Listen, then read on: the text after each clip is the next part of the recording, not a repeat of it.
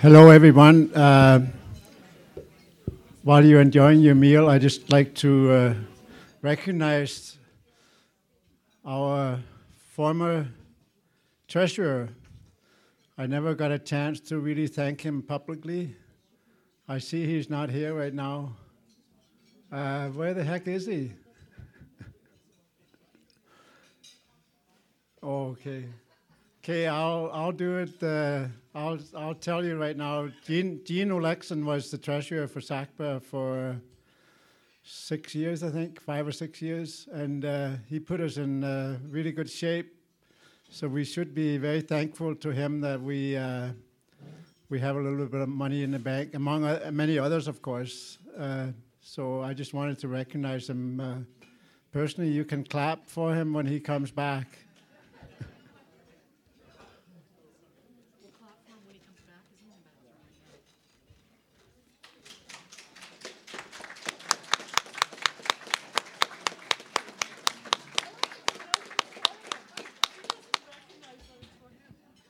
Did you know why we were clapping there, sir?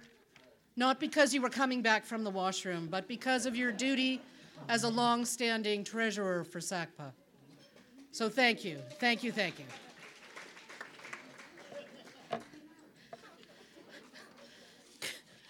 Okay. Welcome back. Um, you have on your tables the um, announcement for next week's Fabulous topic Lethbridge's trashy secret making the case for waste reduction with speaker Kathleen Shepard, and the moderator is Cheryl Bradley. So, if you're interested in waste reduction and how we can attain it, and some of the questions you might have about it, please come by next week, same time, same place, and find out more about it. Um, the up, other upcoming sessions are listed on the SACPA website at www.sacpa.ca. And um, you can also listen to past presentations, uh, podcasting, uh, which you can find on that website. Once again, I remind you that there's a suggestion box placed just outside the door for any new ideas uh, about presentations, which the program committee gratefully receives. We are also we're always happy to receive ideas or ideas you have for speakers. Um, we're preparing a long list of invitation letters for speakers for our 50th anniversary. So please, if you have ideas, please share them with us now. All right, now is time for the Q&A. So uh, the microphone is there. If you have questions, please come to the microphone and pepper our speaker with your queries. Yes, please.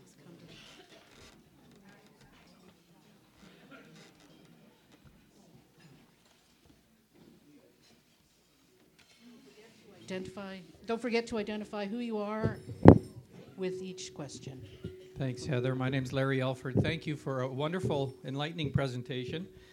Uh, my question is, and I think you touched on it in your very last moment or two of presentation, is it necessarily sexist or is it status of the individuals in the courtroom?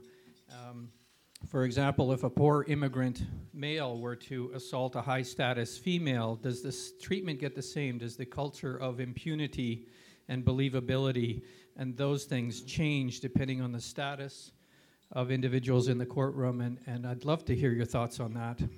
Absolutely. Um, yes, I would say definitely that is the case. And it, it really, that can be seen in a lot of the, the cases that have been going on across university campuses in the United States, right? Especially with students who are you know valued members of sports teams and they the culture of impunity absolutely applies to them. But then you see in the recent case where the woman who was sexually assaulted here in in Lethbridge and her assailant uh, led to the villainization of indigenous communities because of, her, of who her assailant was. And I think that absolutely status plays an enormous and very important role in how people are treated and who, like as I said before, with the sort of unequal distribution of penalties and privileges, who's going to be punished, who is not going to be punished. And as you know, incarceration rates in Canada um, are deeply racialized and reflect these prejudices and these inequalities between people. Uh, my name is Kyle Lediot with Le- Lethbridge Campus Media, and uh, I'm just asking, where do you think the uh, culture of uh, sexual abuse started, and uh, how do you think that we can change it? Well, that's a good question. I mean, I said. yeah, do, you, do you have a few days? you could take some of my courses. Um, um, yeah. Uh, so I, I, alluded to that a little bit at the end of my talk, in that we live in a settler colonial society, and that sexual violence is also been linked by many, many indigenous scholars to the appropriation of lands. So this is a deep-seated historical set of phenomena that currently still exist and are ongoing in the present. When you can see that with a thousand miss, over a thousand missing and murdered Indigenous women in this country, right? So we have a whole sort of structure of impunity and, and system of sexual violence going on in settler societies that needs to be addressed as such. And again, the status of people who gets to get justice in a courtroom is entirely contingent, again, on how those penalties and privileges are distributed unevenly within a society. And as far as ending it, well, I don't know. That's a really tough question. I mean, short of transforming the entire social context and economic context in which we live, I don't know what kind of answer to give you. But I can say that one thing I think is very important is sexual education at primary school levels. Teaching children the proper names of body parts, teaching high school students instead of nationalist fictions, teaching them the history of how Canada was actually formed and how these these pe- penalties and privileges are unevenly distributed, right? We've got a lot of work to do, I think, in this country in terms of educational curriculum, in terms of sex education, in terms of trying to ferret out these sorts of prejudicial stereotypes and rape mythologies, and to really help people to understand where they're living and what kind of social context they're living in. Douglas Mitchell. Thank you, Carolyn, for a very airy lecture. I'd like to have a copy of that so we can really digest it. Uh, I'm just reflecting back to my youth, and uh, there are two topics I'd like you to comment on root causes, and you started to address that. Um, my experience would be that uh, family upbringing and al- more particularly alcohol later are two major factors, and I'd like you to comment on what you think of those as factors. Okay, so so family history and um, and substance abuse. Well, I think we have to go to, we have to ask ourselves what's going on in the broader social and cultural context that kind of drives people to engage in certain kinds of coping strategies, right? And so, one of the things that was brought up um, in response to to the other sexual assault that I was referring to, um, where the man who had been arrested was identified as a member of an indigenous community, and part of the response of the community was to say, well, you have to look at the history of residential schools, you have to look at the history of colonization, you have to look at ongoing colonial practices in the present, and then you can begin to build a picture of exactly what puts people in certain kinds of circumstances in their lives where certain kinds of conduct um, become either normalized or more acceptable. And I think you also have to be able to understand um, how people differentially deal with, as I said before, the unequal distribution of these benefits and burdens, right?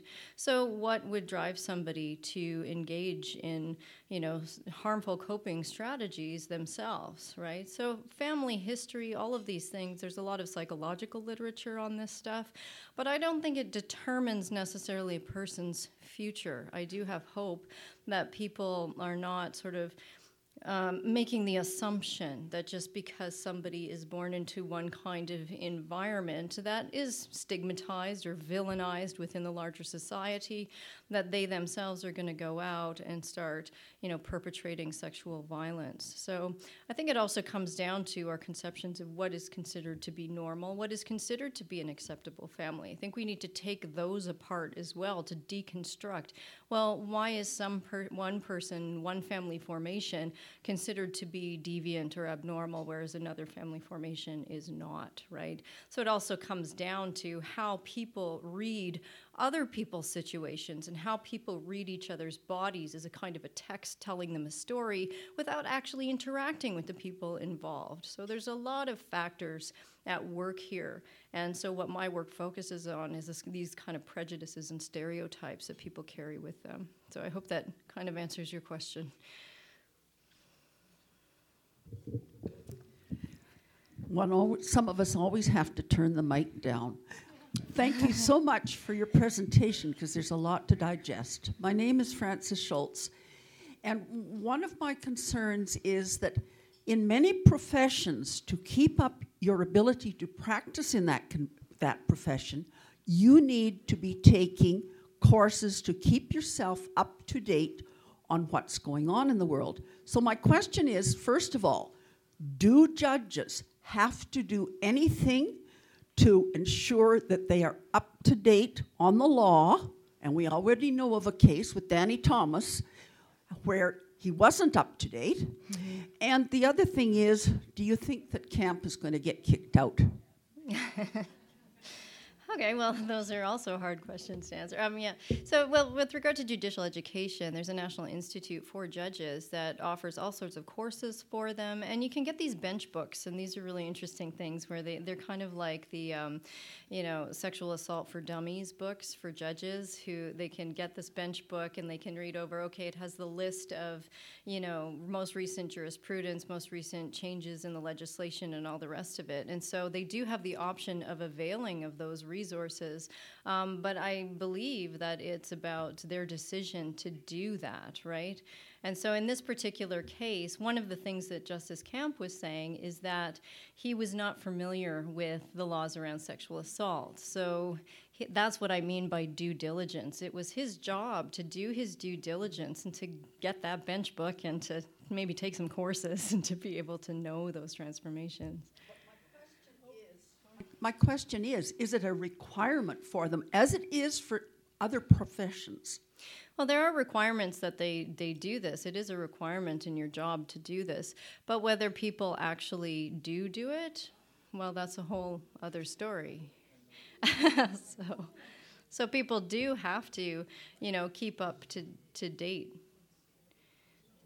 On and so the second part of your question i'm sorry could you well, I don't know because I'm not on that review board, but um, I mean, the history of this is very difficult to get um, kicked off the bench as a judge.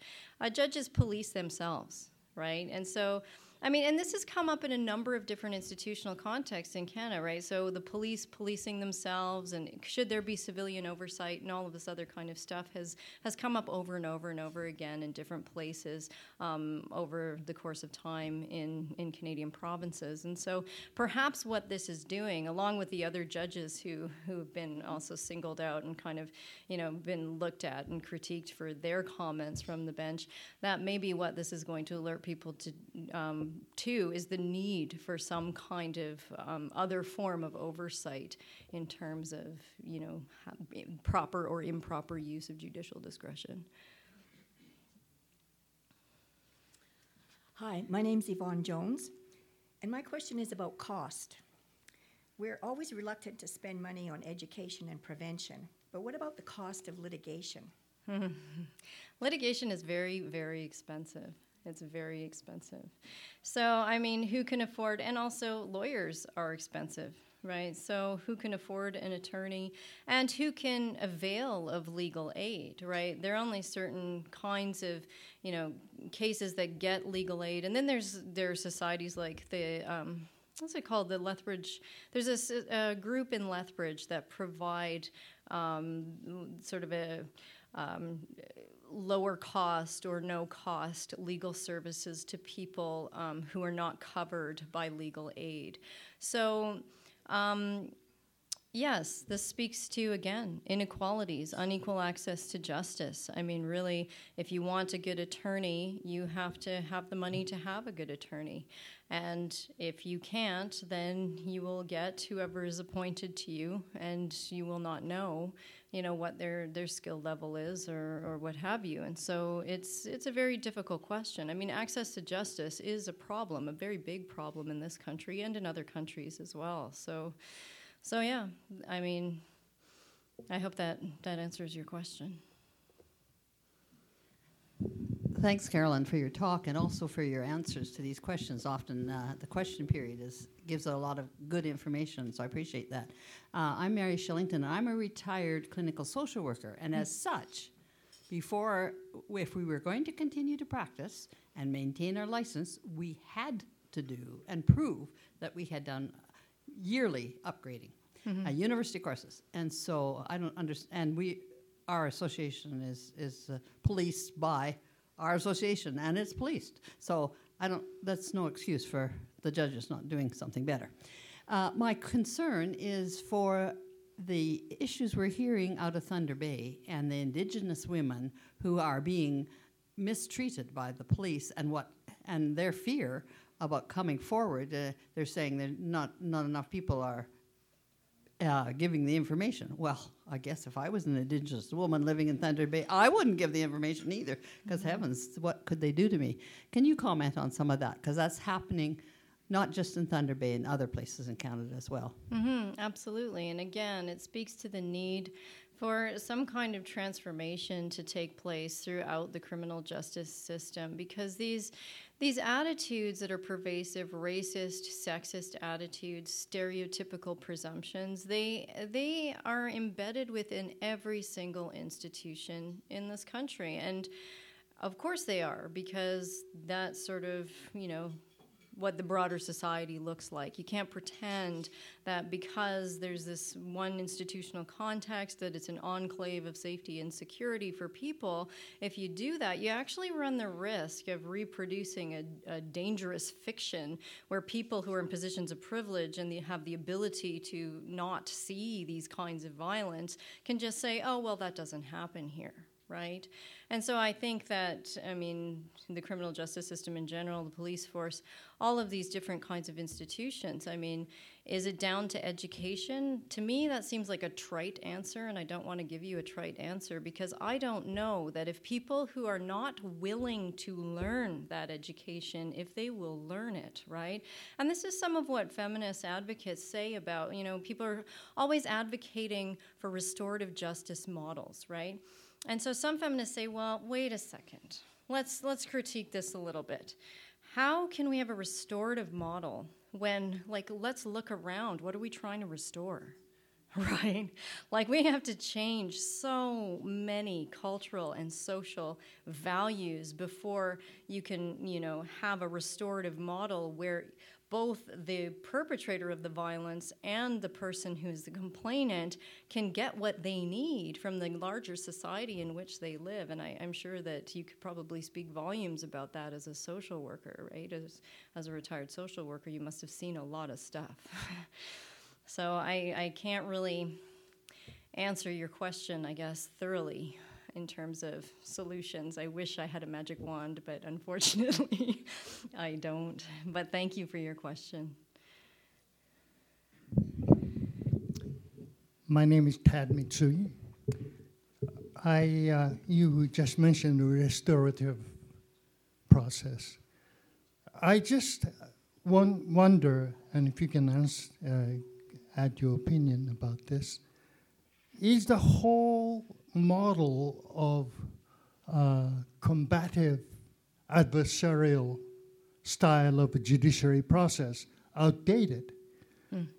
Uh, if you look back, it came from trial by combat. Hmm. The one whose money, power, muscle win. Uh, I once uh, participated in a process of murder trial, joined the team of defense, and I was astonished how much they lie so long as it's not discovered. Yeah. Please uh, comment on this about the adversarial process of the judici- judiciary process. Absolutely. I, I completely agree with you. I, I spend a lot of time critiquing uh, the justice system in general, and especially litigation, especially expensive forms of litigation. And the adversarial process is absolutely it's unfair. And in an unequal society, you know, those benefits and burdens, the the odds are stacked against some people and not against others in that context. And it all, who's got the money to get the education to go through law school, then to go and practice as a lawyer for 10 years, then to go and apply to the judiciary? It's really an, an unfair system fundamentally at its core right? So I would agree with you on that one. And there need to be, you know, major transformations in that. But again, what those would look like given the culture, you know, the broader sort of social environment in which many of us find ourselves, I don't know. Do we have to do we have to work on ourselves first in order to transform how people relate to one another on a daily basis?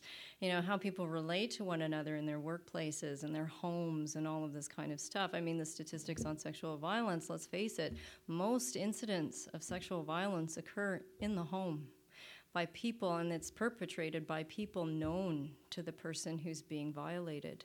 And similarly, like the second highest number happen in institutional context, not surprisingly at all, right? So what do we do to fundamentally transform our interpersonal relations with one another before some major kind of reform to the criminal justice system will actually work, will actually not disadvantage some at the expense of others? Hi, my name is uh, Knut Peterson. Thank you very much, Carolyn, to come and speak about this rather touchy subject. Hmm. Um, you already alluded a little bit to Trump. uh, almost anything you can talk about nowadays can be alluded to Trump, but especially this topic. I think. Uh, do you think uh, him lowering the bar quite a long ways down? Uh, mostly in the United States, I suppose, but it carries over to other countries as well. Uh, that what he did is seen as acceptable by even women. Mm. Uh, what do you think that's going to do to our moral compass going forward? That, that's an excellent question, and I, have been kind of following all the so- social media commentary on the, the election. And, and a lot of people are, are deeply disturbed by this and, and are reporting higher rates of, of hate crimes and other forms of violence. And so it does, I mean, in some ways, it, it creates a normative or reinforces a normative structure where this kind of violence becomes okay. And I mean, the question is for me is more like, okay, so there's this this man saying these things, and people still vote for him.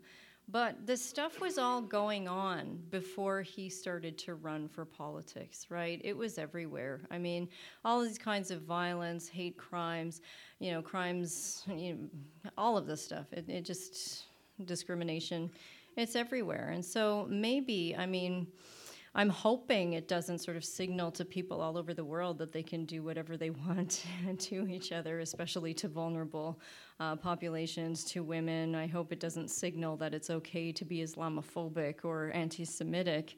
But uh, I wonder to what extent is he also kind of a mirror and maybe when people look in that mirror, they will see, see something they don't want to see. And maybe that'll motivate people to try and transform things in a different way. So maybe there could be a light at the end of this tunnel. I, I hope. That is my hope, but I guess only time will tell.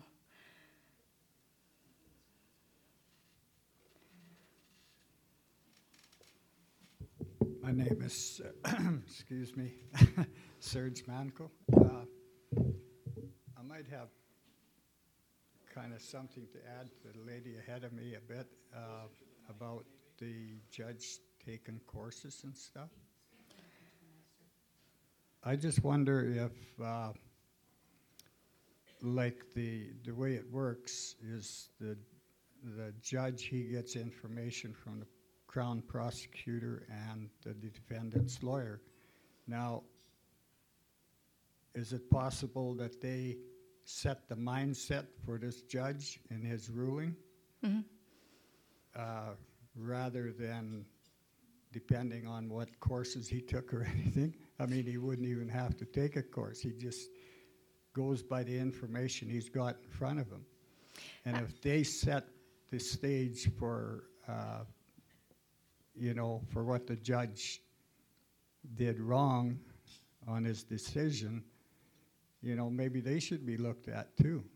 Hmm Well, absolutely, right? So Yeah. uh, it's the entire process, right? And so that was kind of what I was trying to bring out in my talk is that it's not the judge by himself, it's the entire process. So there's this structural violence going on, there's this cultural violence going on, and it's meant to address the direct violence, but it's actually compounding it, right? So so in this particular case, absolutely, like what I was saying about education before, people have to be open to learning. They have to want to change their way of thinking, to be receptive to that kind of information. So even if the judge had read all the manuals in the world, and even if he had gone to every single training course that exists, would it necessarily have changed the outcome in this case? I don't know.